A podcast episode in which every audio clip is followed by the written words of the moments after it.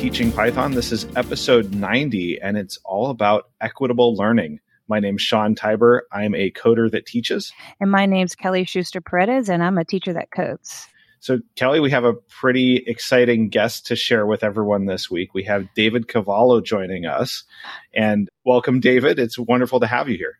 Thank you very much. It's really a pleasure to be with you. So, brief introduction, Kelly, if you would uh, share a little bit about David for everyone. So, I saw David's name in the the book "Things to Do with a Computer Forward 50," and this is a great book. We shared it out on our our podcast a couple of times, I think, a while ago. And there's a lot of great people in there. The the Tom from Bird Brains wrote an article in there as well and I saw David's and I read his article and it really uh, connected to some of the things that I enjoy talking about computational understanding South America. I mean, right there, it just stopped. and David is director of Centro de Innovación y Diseño Avanzado in Chile, which is he's the director of Innovation Center and Advanced Design. Um, he's a researcher at the Institute of Advanced Studies, USP. USP stands for Universidade de São Paulo. Brazil. Sao Paulo, been there. Adjunct professor at the Mindful Making Lab in Chile and he focuses on learning and computation, particularly for improving learning for just equitable societies. So as you can imagine, when we saw that, we were like, yes, we have to get him on our show.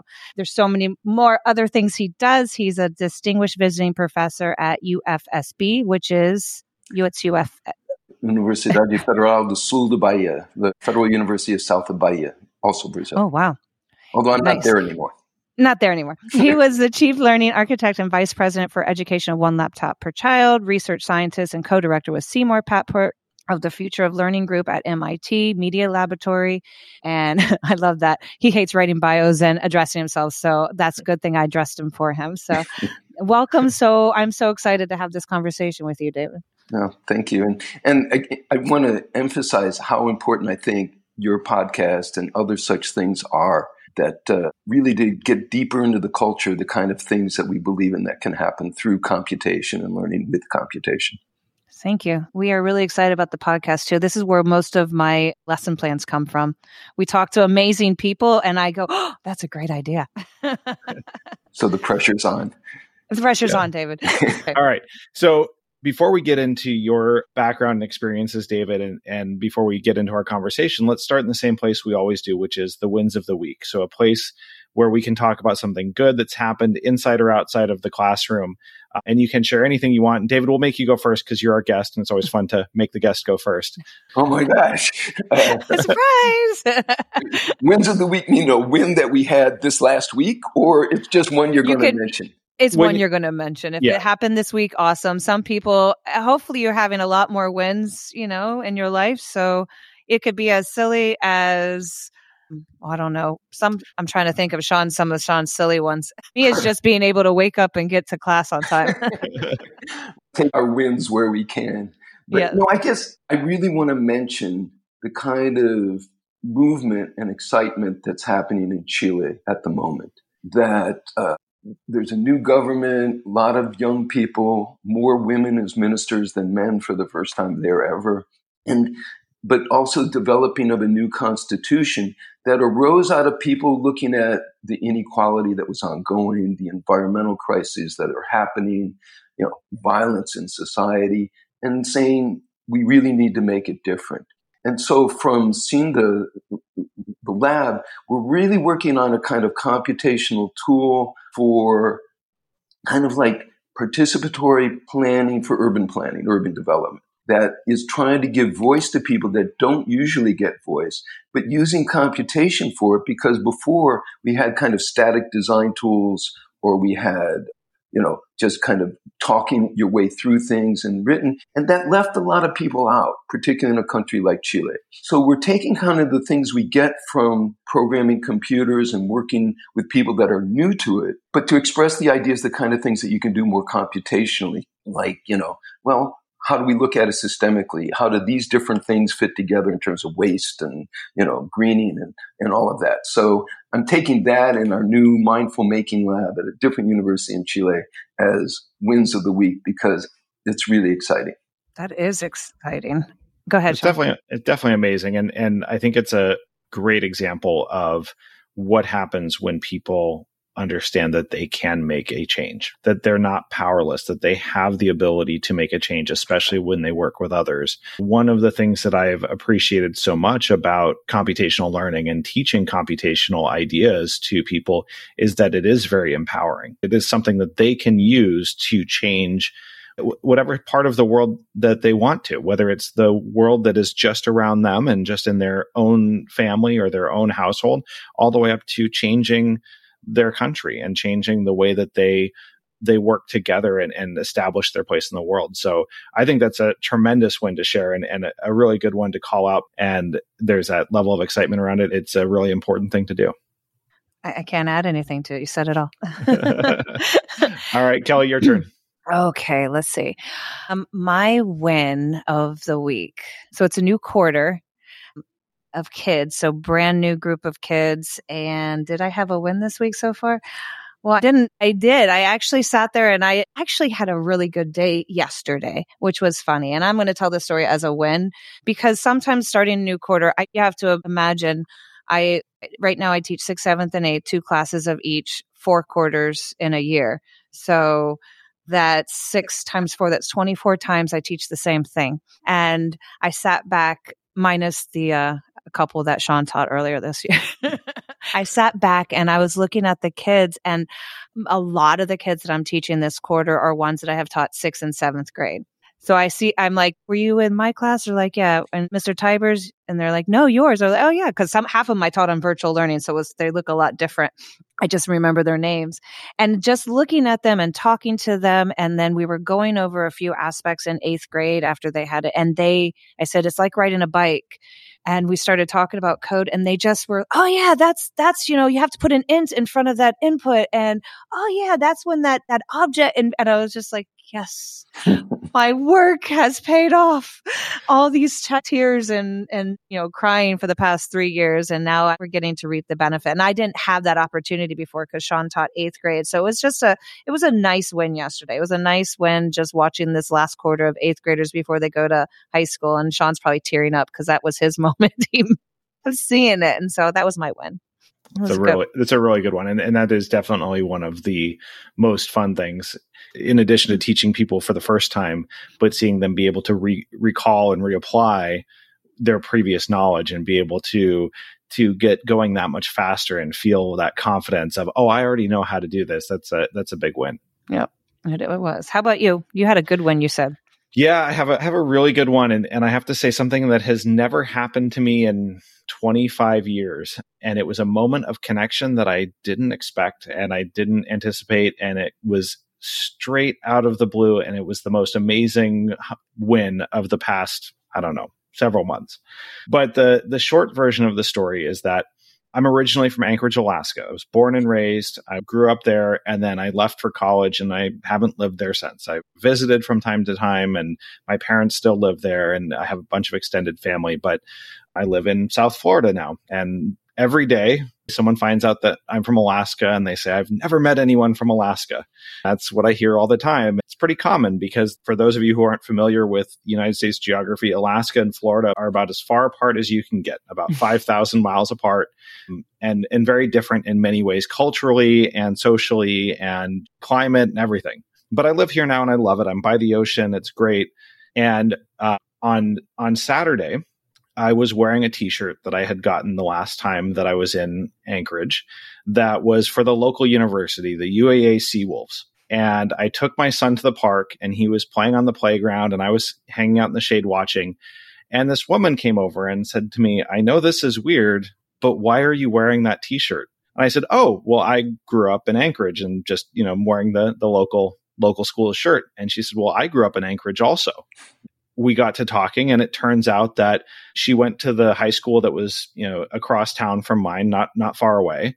We graduated the same year from high school and have several mutual friends and she and her husband and family have been living here in Florida about 5 miles away from me for the last 9 years. So we have this amazing connection. We got this moment to send a, a picture to our mutual friends of the two of us hanging out in South Florida together to kind of shock them a bit and it turns out that she has children who are about the same age as my kids. So we're going to get them together for a play date and hang oh, out. Sean's and, got and a new friend. Friend, he's happy. I made I made a new friend, but I, I can tell you this is the first time in 25 years that I've ever met someone from Alaska that I you know didn't know before, but knew people that I did. So that, that there was that connection. And when I reflected on it, it occurred to me the combination of events of me wearing this particular T-shirt and the backstory is that the only reason I have that T-shirt because I'm not used to wearing T-shirts for other people's schools. I barely wear T-shirts for the the schools that I went to, but I got it when I was there in September of last year for my uncle's funeral, who was the facilities director at UAA um, in Anchorage for many many years. And every time I wear it, I think of him and I I honor him by wearing the T-shirt. It's just a small thing, but because of that, I made a new friend and a new connection across the country that was uh, was surprising and delightful. So that was my my win this week. Very nice. Yeah. Very nice. Did you have not to switch really topics really quick, but I'm really so excited to talk to David. But did you have any fails? um yeah. I have a major fail that I need help with, and I'm going to use this as a podcast thing, and maybe you can solve it real quick. I ordered these gemmas. Okay. They're not the Gemma M0. I emailed Prof G. I emailed Scott at Ada. They do not show up on my computer. And then when you plug them into a PC, and you already know the answer to this, don't you? I plug them into a PC, it shows up as a trinket. This is only for Arduino. Arduinos. It does does not support Circuit Python. It doesn't even show up. Right, because the the USB drive of a Circuit Python device is something that's built into Circuit Python. And I swear and I ordered Gemma M0s, but I think I got the wrong one. So I have, no. if anybody wants Arduinos, email me. I have about 40 of them. there you well, go. we'll, we will use them for something. Another fail. yep. Yep. So you learn every day, David. Anyone?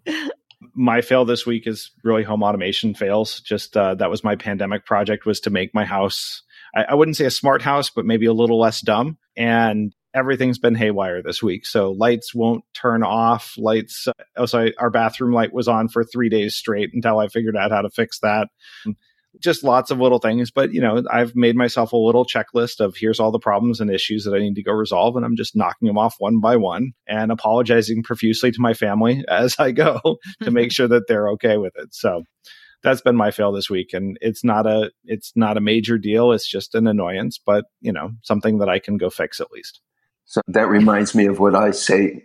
I wasn't going to say this at first but it is the, my epic fail which is that I've been saying for years I wanted to learn to play the cavaquinho, which is like the small stringed instrument. It's like I think it's about an octave off from a ukulele, but it's used in samba here, mm-hmm. all this wonderful music. And so I'm like, oh, I'm going to learn it next year. This is my year to learn it. So my wife gave me a cavaquinho, and it's like okay. And my epic fail is that I still haven't even tuned the damn thing, and so. Uh, that really is my epic fail. And so I hope that uh, this inspires me to get busy.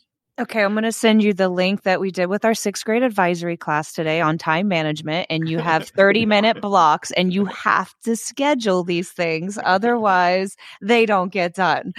well, well, that's exactly right. I mean, it's like in my mind, I'm telling myself, all right, because I'm always, I have, I usually put too many things on my plate and then they always take longer than I expect. And it was one of the things in software that I could never understand is like, how, how do you want me to tell you how long this project's going to take if we've never done it before and it's non-trivial, right? 12 months, 20 months, who knows, right? So I'm really bad at that. And so it's always been my excuse like, all right, I'll just finish this and then I'll get to it. And of course, you finish that and that takes longer. So you have three more things on your stack. It's crazy. That's crazy. Um, tell us, sorry, I'm going to jump in on Sean. Yep. Tell us a little bit about your bio. First of all, do you code? Oh, yeah. I mean, that's a silly question, but do you code? and then what do you code in? It's changed. When I worked at the AI lab at Digital a long time ago, everybody would say, you know, to a customer, because you build big systems for them, and they'd say, oh, we're going to look at the problem and see what it is, and then we'll choose the most appropriate language for that problem. But at that point, it was a lie, you know, because everybody programmed on a complex system in the language they were most, most comfortable in. But the world's changed since then. And I think what's become good now is that you really do have those languages that if you're doing this and it's communication on the web or whatever it might be, you have languages that are better for it because they take care of some of the stuff you don't want to be bothered with. it doesn't get you closer to solving the problem. Well, it does, but you know, it's not the big way of thinking about the problem. And so, you know, so that's changed. And so now it's like because of so many things going across the browser, there's JavaScript. But I think for learning and for beginning, I'm still very much in the Python camp because it's interpreted, which I think for students is really important that you do something and you see what changed because of what you did and you don't go through the extra steps of compiling et cetera et cetera and it has tons of libraries so it can get you into different kind of places to do things. And then as you move forward further it also has you know you know nice IDEs and stuff so like development debugging environments. So you can do serious things in them and not just you know get stuck. So so changes and I'm much more eclectic than I used to be but I think it's a good thing. I think it's a sign of advance. The only thing I would add to that in terms of like what I've been appreciating more and more about Python lately as well is that it feels like the language is a is a thin layer on top of the thinking right? So that you are thinking about the things that are interesting and important to solve and you're not spending time on the things that are not interesting or not critical to to solving the problem that you really want to solve right? Would you agree with that? No absolutely. I think that's exactly right because especially working with students or people that are new to programming you don't want you want that thin layer there. You want them to really be focused on like, right, even to the you know existential point. It's like, why should I care about programming? Well, you want to make something happen. You want to make you want to see something. You want to understand something. And so the less layer, the fewer layers that you have in between that, all the better. You want to think about the the actual project, and that's that. It was funny today. We had a class challenge. I I do little class challenges. So this is a second day, mind you. This is how mean of a teacher I am they came in the seventh graders and I was like, what are we going to do today? What are we going to do today? And they're all, you know, talking. I'm like, class challenge. What? Hmm. I said, hey. And I was kind of getting a little frustrated with this group because they're very talkative and they like to give up a lot. This is a sp- particular group of 17 kids that I've known last year. They were the same way. And I said to them, if you can't even write the problem in English, then you're never going to code it the way you want it to. And so they said, What? I said, look at the problem. And the problem was taken was one of Sean's writings, his code. So it's a little bit ambiguous, but not really, but it writes it out like a word problem. So it said something like, or, you know, going to calculate to see if a triangle is a triangle not based on three angles, taken a number for, for every single angle on a separate line. And here's a sample of what the output would be right? And the kids were like, I don't even know how to do this. I said, okay, in English, in the comments, write your first step. Well, what do you mean? I'm like, what's the first thing you think you have to do? It says on the board. And it was an interesting take. You know, some of the kids, I have a kid that has only been coding for two days, solved the problem because he was like, oh, okay, what is angle A? What is angle B? What is angle C? Okay, if I add angle A, you know, and he wrote it. And I was laughing and I was like, I like you. You're cool. You're, we're keeping you. You've only been in this school one year. You, I like you. And, and then I had kids that I know could solve the problem in code, but they couldn't formulate the question. And eh, because the code, like you said, if it's Python was such an easy language for me to pick up as a never code before person because I could say it in English. And so it was a, it's one of those days. if you want to be really mean to your students, you could take Sean's story, get them. It's like, how would you program to find out what are the two furthest points from each other from the U.S. and, and then push it a little bit because then you say, remember, the Earth is a sphere, and so oh, it may God. not be a straight line on a plane. It may be, you know. And so, what, and what would you choose from? But how would how would you do that one? I think it was what struck me is like it's a pretty cool kind of challenge. I, I love to do those challenges with students, and you know, it, well, in a couple ways, you know, because one, you could say you're going to hit these in your projects. I really work a lot with you know with students with projects, and so you know the challenges are going to be the things in the language that help you to think about oh i can use this part in this project or things there and then that's where we'll get a lot of things uh, running in the in the classroom. But also, it's like you know, push people out of your comfort zone. And wasn't as much a programming project, but one of our projects here. So the Pantanal is region in Brazil that's the world's largest inland wetlands, I believe. So it's along the mountains and in the border. And, you know, so we're on a project there and we are like, okay, you know, make some models and using, you know, trash and but little little programmable devices. It was before Arduino, but like Arduino and, and computers and programming to do this and, and make something. And so the day we arrived there, the temperature was 90 degrees and the humidity was 90%. And so, man, it was hot. So what did the students want to do?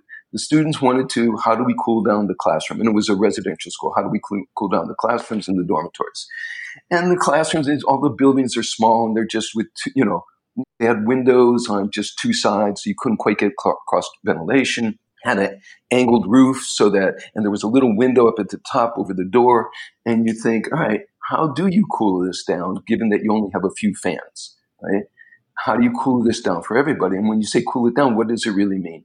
So the students, students at that school, middle school students, looked at us and say, well, you guys are all from MIT. You must know this exactly. We're like, man, it beats the hell out of us. You know, we right. know. And, and it was like, so it was great. They saw us that when we took that challenge and we dived in with them, that was like a key moment that it wasn't like we weren't afraid to show that we didn't know or, well, no, let's choose another project or, or whatever, because we're totally confused. But it was a really good thing. You know, I find it interesting too. Like the the most important part or the most interesting part of it is not the answer, right? It's it's setting up the problem it's defining the problem and then the process that you go through um you know and the various paths that you take i mean to kelly's point you know like we can put literally any problem on the board right and if it's a well designed problem it means that students have almost an infinite number of approaches that they can take to solving it and there may not be one right answer. I mean, something like a, you know, calculating the number of triangles. Is this a triangle or not based on the angles? Yeah, that's probably yes or no, right? It's a binary outcome. But, you know, for a really well designed problem, the answer becomes the least important part of the whole thing, right? Yeah. Um, especially from a learning perspective. Do you have you seen that in other places like the, you know, in the the work that you've done with, you know, say one laptop per child or with the uh, the mindful making lab that you're you're working in now like is that something that you encourage? How do you encourage that? How do you bring that part to the forefront? Yeah, absolutely. I, I think the key thing referred to this is that if we're really thinking about learning, because basically, you know, again, who, who, knows, you know, 10 years from now, all right, so our kids are in middle school now, so they'll be, you know, in their 20s 10 years from now. What are they going to have to face? What will they need to know how to do? And it's unlikely you have a, you know, simple answer right off the top of your head for these things. You really need to have the spirit that, yeah, I like challenges. I want to dive in on this. That is like, well, I don't know. How do I start to figure this out given that I don't know? And, you know, right now they'll call it resilience, but have the capacity to keep at it until we get a solution. And this is what I try to write about in emergent design, which is basically a lot of the times as you're going through this, things pop up, right? you don't have a total view at the beginning and then something you see whether advantageous or disadvantageous. And then it's like how do you build on that or how do you get around that and do that?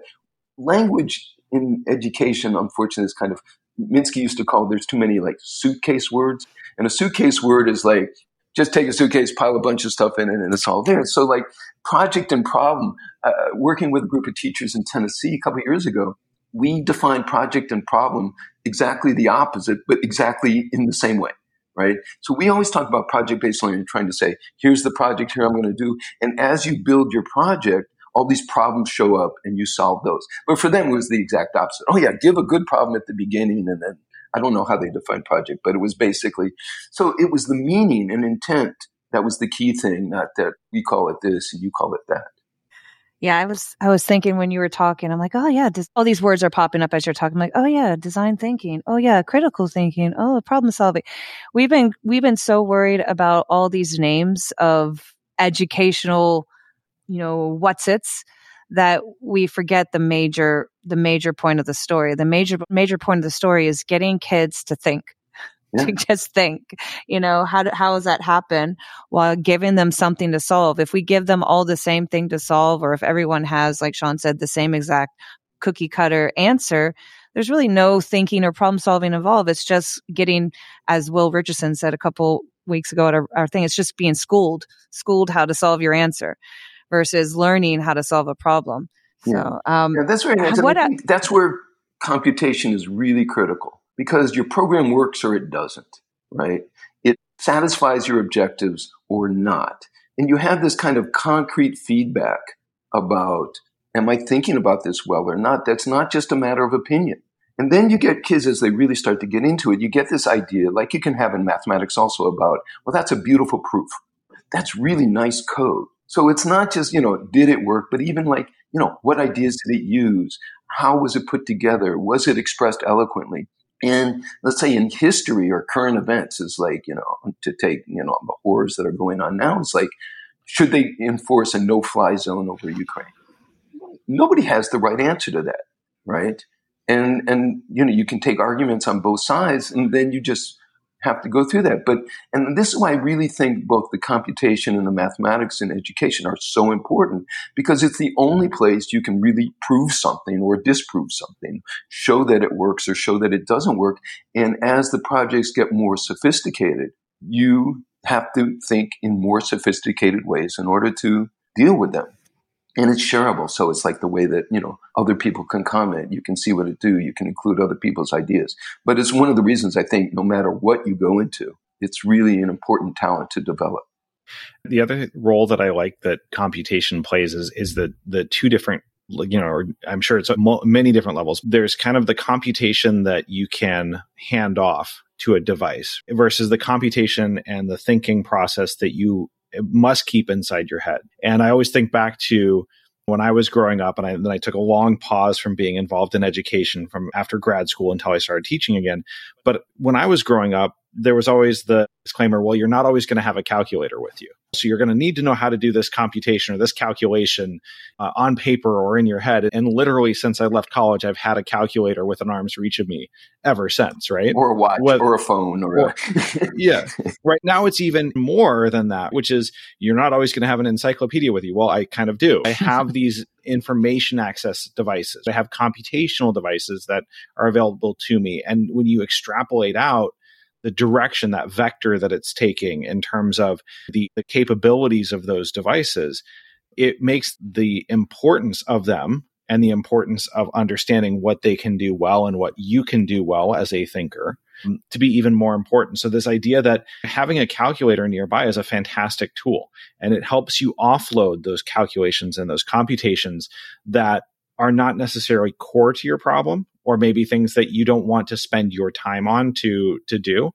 Computational devices in addition to just the calculations but the programming that we do the coding that we do the way that we set up the problem enables the person the the learner to really focus their learning on the things that are those more abstract the the relational the the making connections the problem solving and away from the the rote calculations that we've emphasized in the past like when i was growing up.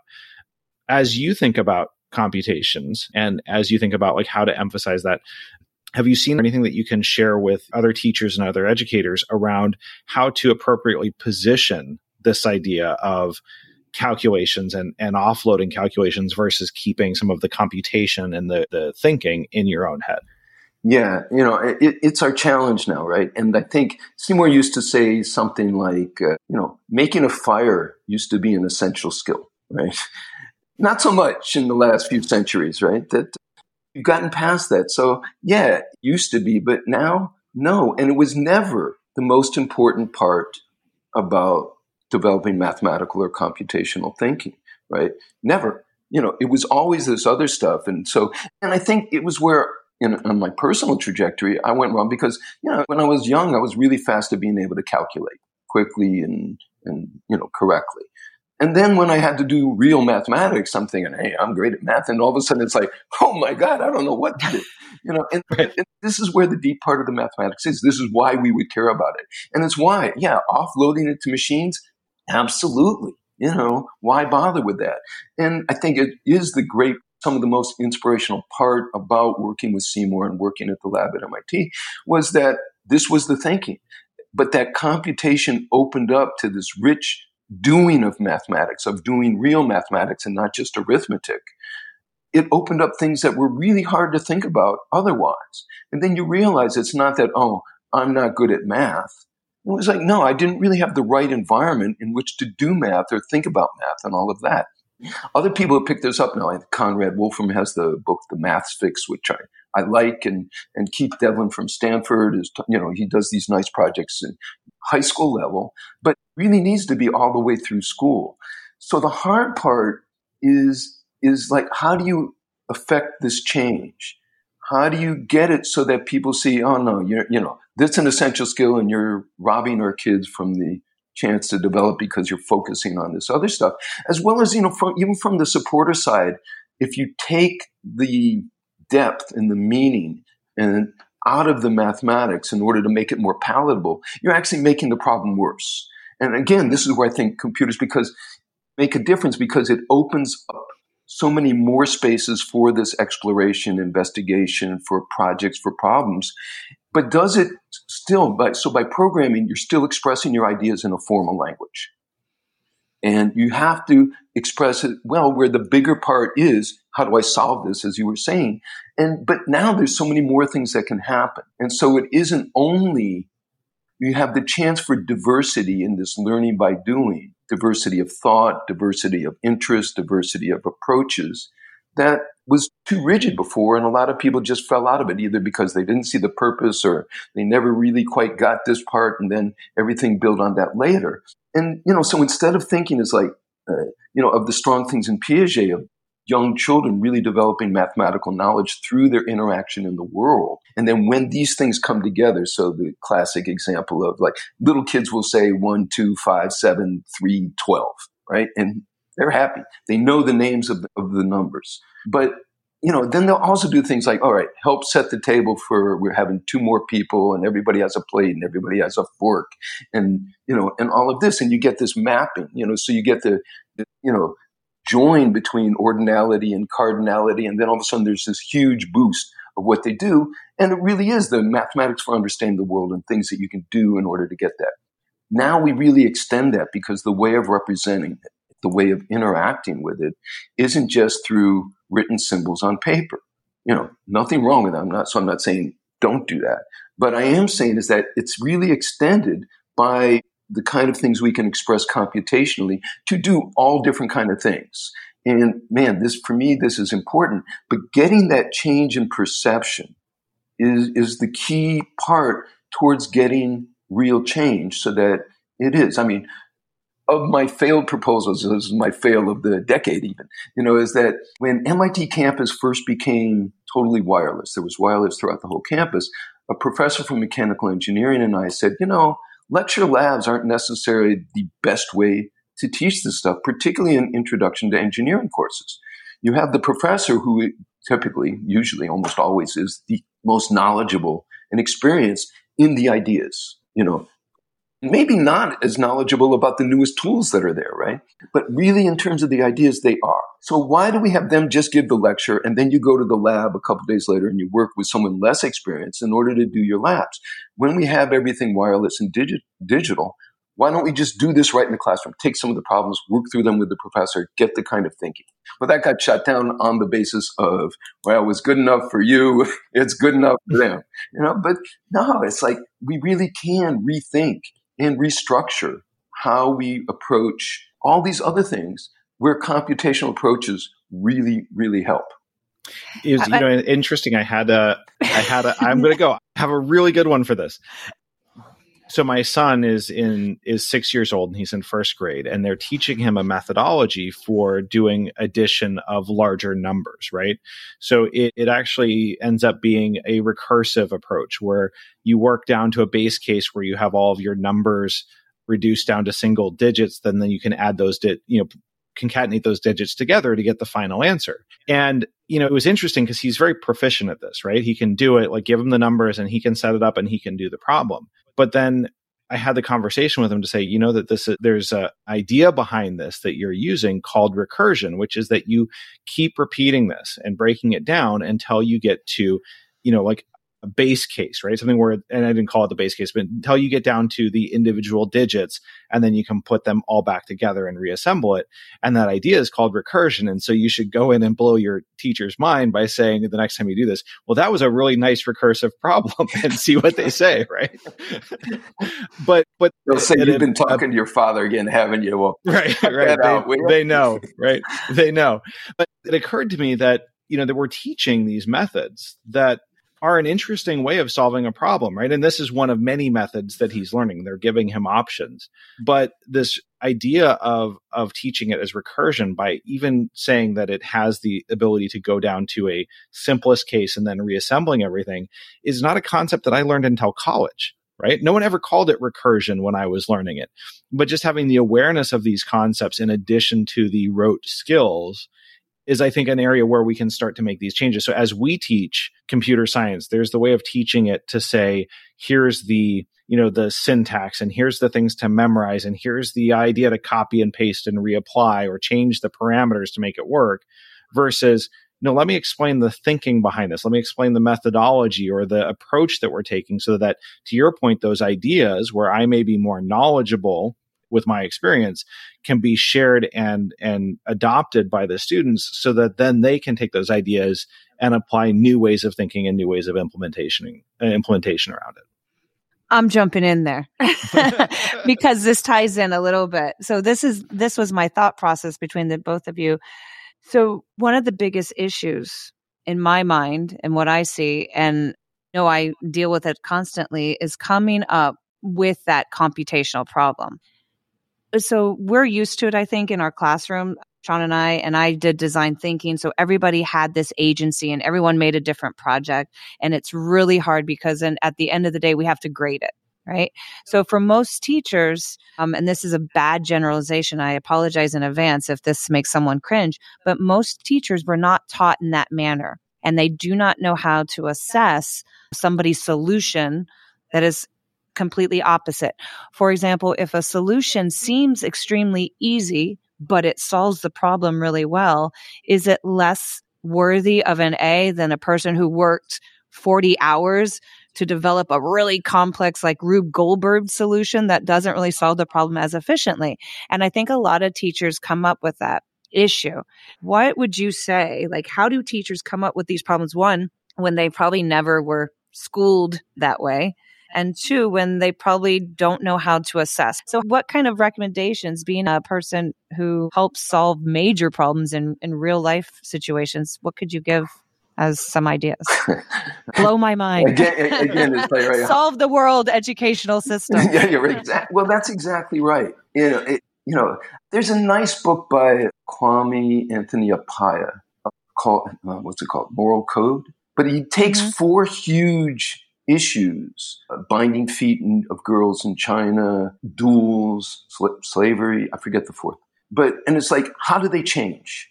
And, you know, so sometimes like in education, we get told is like, well, you got to pilot it, you got to, you know, prove it, you got to do this kind of rigorous testing on it, and then somehow it's going to be magically added to the system. And it doesn't work like that, right? You get these big paradigmatic changes not just by that, although showing these contradictions is important, right? You know, and so it should be that you say, show kids great learning, especially for us, like when they haven't had that opportunity before, the teachers didn't have the opportunity before, and you show the results, should say, yeah, why are we doing it in this way where so many kids fail? And, but, but it hasn't but it is, right? So you need these kind of examples to keep building up that make us question some of these things about is, you know, if the grading and assessment are driving what we do, and we know that the grading and assessment is far from perfect, we've got everything turned around backwards. And so how do you start getting things realigned is by, well, showing these contradictions, making these things happen because it shouldn't be grading. You know, I've had the luxury of teaching at university level where you can say, I have an AI grading scheme. And they go, AI, really? This can't be good. And you say, you get an A or you get an I, incomplete, until you get your A by doing the work. Because the point that you showed is like, so, and you see that, you know, as kids get older, you really see this let's see the, you know, we have this student who is just struggling, failing, And then all of a sudden they made a kind of breakthrough and they went forward. Are they as far advanced as some of the other kids in the class who were ahead? No. But in some ways, for me, they, they deserve the best grade. Or some that really create, I used to tell students like this all the time from the beginning of class, which was that don't just do this really short, limited project that you know you can do and you knock it out successfully. I care, I prefer if you take something really hard, really big, only get part way there, but show, yeah, you're really on the way of getting there. That also values more. On the other hand, you don't want to, you know, so this part of making it competitive, or especially the schools where it's like you have to grade on this set curve. It's like, you know, come on, what is this helping? And where, when you get, you know, I've seen point where like students said, "Oh, I missed class because I had this kind of, I was really sick, or this happened in my family, and I missed two weeks." And the students won't share notes with me because they're worried. Oh, well, you missed it. I'm going to do better on the test, and you were on curve. Those things are just get in the way of learning. Let's just accept that. No, but we still have to work. You know, you don't want to get fired on certain kind of things, and so you try and make it better, and you still try and make it go forward. It's it's you know, I think we started to look at system change as a learning problem, and that helped a lot. And so we started talking about stealing from from economics of microeconomics and macroeconomics. Right? And so in the micro level, you're like working with these kids or this classroom or even this school, and we're doing these kind of things. And how do you advance that? But at the macro level, it's these kind of system things that can really inhibit practice or really expand practice when when teachers get rewarded for computers got into the schools because of really adventurous, really creative, really wonderful teachers. That's where they first came from. And these teachers did wonderful things, almost without exception, with kids doing this way back when with very simple computers. But then it kind of got standardized and not that standards themselves are bad, but that you can't adjust and it became too restricted and you lost what was good. And we started to teach people things, you know, in the name of computer literacy, like Microsoft Office and stuff. You're like, come on, you know, no, teach them how to build one. But, you know, you know, that's not computer literacy, right? But we've advanced since then. And we advanced because of you, other teachers, the teachers that listen to you, and others doing more things and pushing on these boundaries and not saying, oh, I got to follow this set thing, but finding your way and your voice with it. In the project in Thailand, when we first got going, we were able to take MIT as an independent study period. So we took January and we made, because we needed to go to lots of places. So we made teams of three. One person that really had a good understanding of learning, one person that really had a good understanding of the technology, and someone that could speak Thai. Okay. Mm-hmm. We sent them to all these different places with the idea of like teacher, the kids are going to start, or the teachers and some of the kids sometimes are able to do it with both would, you know, program, learn to program, would make projects, start to get used to project based learning instead of the kind of rote instruction, do things with Lego robotics and stuff like that. And so I think, okay, after this month, everybody's going to be in relatively the same place, and then we can keep building from that. But no, and it was so dumb on my part not to realize, of course, this is going to happen. Well, 10 different, you know, 30 different people went to 10 different places.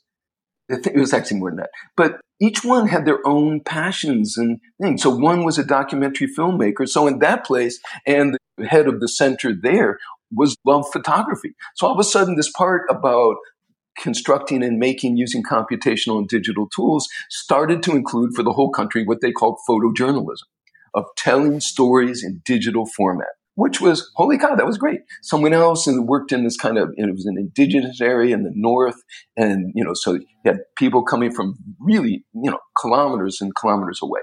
So they made a digital magazine so that they could be shared across all these places and then that's what they did.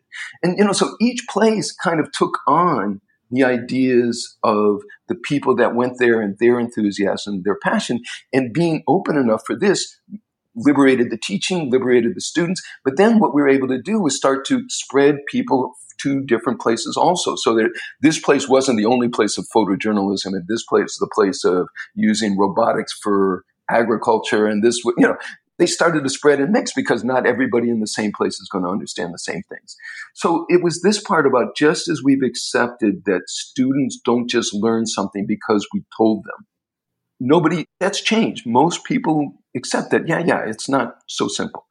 But it's not, we haven't gotten that far with change in school systems. We try to write the best plan or have the best reform and then assume that all the teachers and administrators and everybody, the parents, are going to understand what's meant in this plan and then all of a sudden switch and start doing things in a different way. Well, of course not. Systems need to learn and these kind of things need to learn and you need to be as thoughtful about systemic learning and as thoughtful about implementation as we are about working with kids. Now, I haven't even gotten to what I had comments from Sean. Go ahead.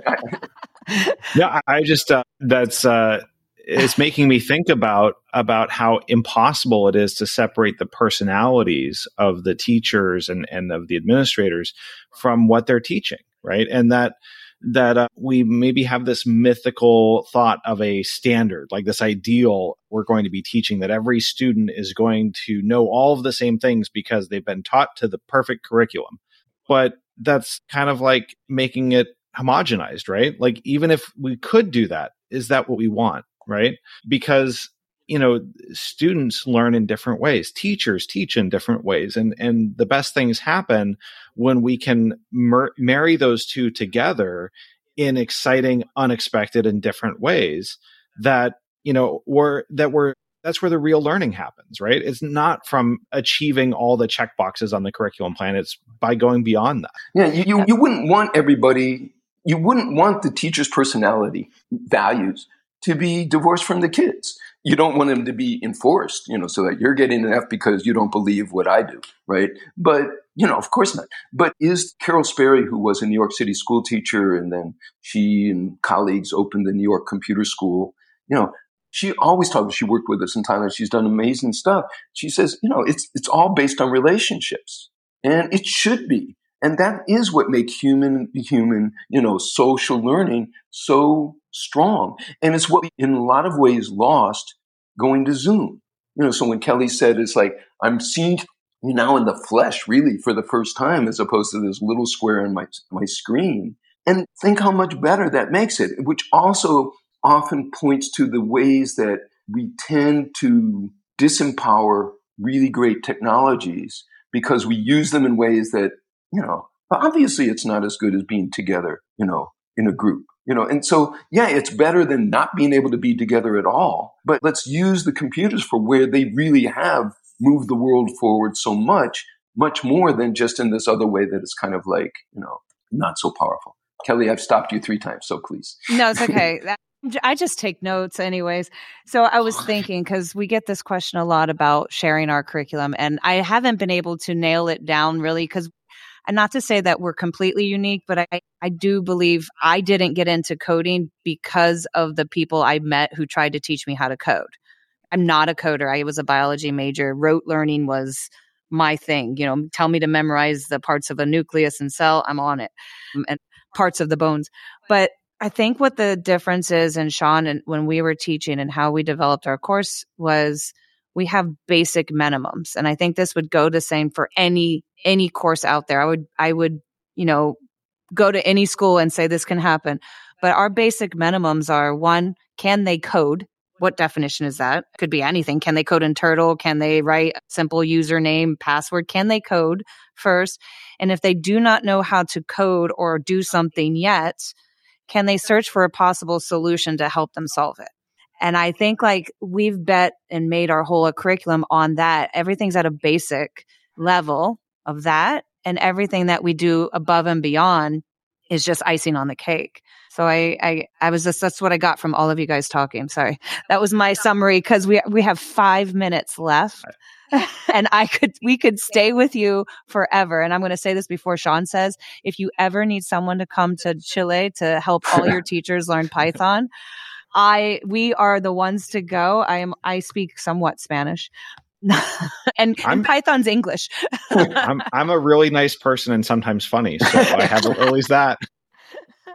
No, it would be um, great. I, I, I think Kelly, I think it really brings up an interesting point here, and and and David, you think you articulated it very well. Is that intuitively everybody knows this, right? This is something that everybody knows, even if they haven't thought about it because no one ever says, you know, that seventh grade English curriculum was the best, right? Like, oh, I loved it so much. Like they, you can tell they put the time into it. No, they say my seventh grade English teacher was the best. She cared about me. She taught me things in a new way. I remember the things that she taught me because of who she was. Or that ninth grade physics teacher was amazing because he did, you know, these labs with us that I loved and the way he told he got us to learn was because he was really funny or you know any of those things along the way it's not about the curriculum it's about the person that is creating that environment for a learning so I think maybe we should change our our standard response to say the important thing that we're sharing is not our curriculum. It's you. It's you are the one that is the most important thing in the learning. And we are here to help you and support you with the conversations that you need, the the training that you need to think differently about these things, the skill development, the the mindset, the approach, not the here's your curriculum. There there yeah. is no perfect curriculum. It's the it's the people and the relationships that matter. Yeah, it's really true. And people also value more the idea of narratives so that uh, how you think about things, you know, how this kind of goes is being really important. And, and so you have the idea of relationships, which you build better, not just by one person talking the whole time and everybody else kind of taking notes, but by doing things together. And that is where your values, your ideas, the creativity really shows up. And then doing things where the teacher is also doing, you know, this becomes really, you know, this is what you want to get. The last time I taught the intro to computation course, a couple things with that. One is that all the students had cell phones in this class in Brazil. And I asked them how many apps, you know, are come from Brazil? And none or very few. How many apps did you make? You put any app on your phone. And that was like blew their minds, like why would we would try to do that. Started the class then by, there was a nice music video, popular music, kind of, you know, really good. Although I played it so often as I was developing the material, I kind of got tired of it. But, and I worked through how it has an animation as the music video to the music. We, I started the class by, how would we make this? What would you think about? And we started to deconstruct it together not deconstruct, construct it together, then look at it, deconstruct it, and then modify it in their own kind of way. So like reading programs as much as writing programs and doing it to do something creative and not just like, you know, how do you work through a for loop or something like that. And yeah. doing the things together made it much more interesting for everybody. Because I know when I teach, if I'm teaching something I don't like, I'm a really lousy teacher. Do you ever have one of those moments where, you know, and I'm starting to feel this where you realize just how many different things you've been involved in over the course of your career and, and how like how they start to become cumulative, like the effects of having these different experiences and different uh, portions of your both education, the work that you've done tend to build on top of each other and layer on top of each other in the way that you do your current work today. I mean, just looking at your bio, like uh, you're more than just the, the words that are on the page, but you know someone that that has been involved in a lot of these key moments you know working at the MIT Media Lab Laboratory or working with one laptop per child. These have been, you know, kind of key milestones in learning and computation. But as a as the person who's lived through that, how does that kind of affect you the way you view the world today? how much time do you have?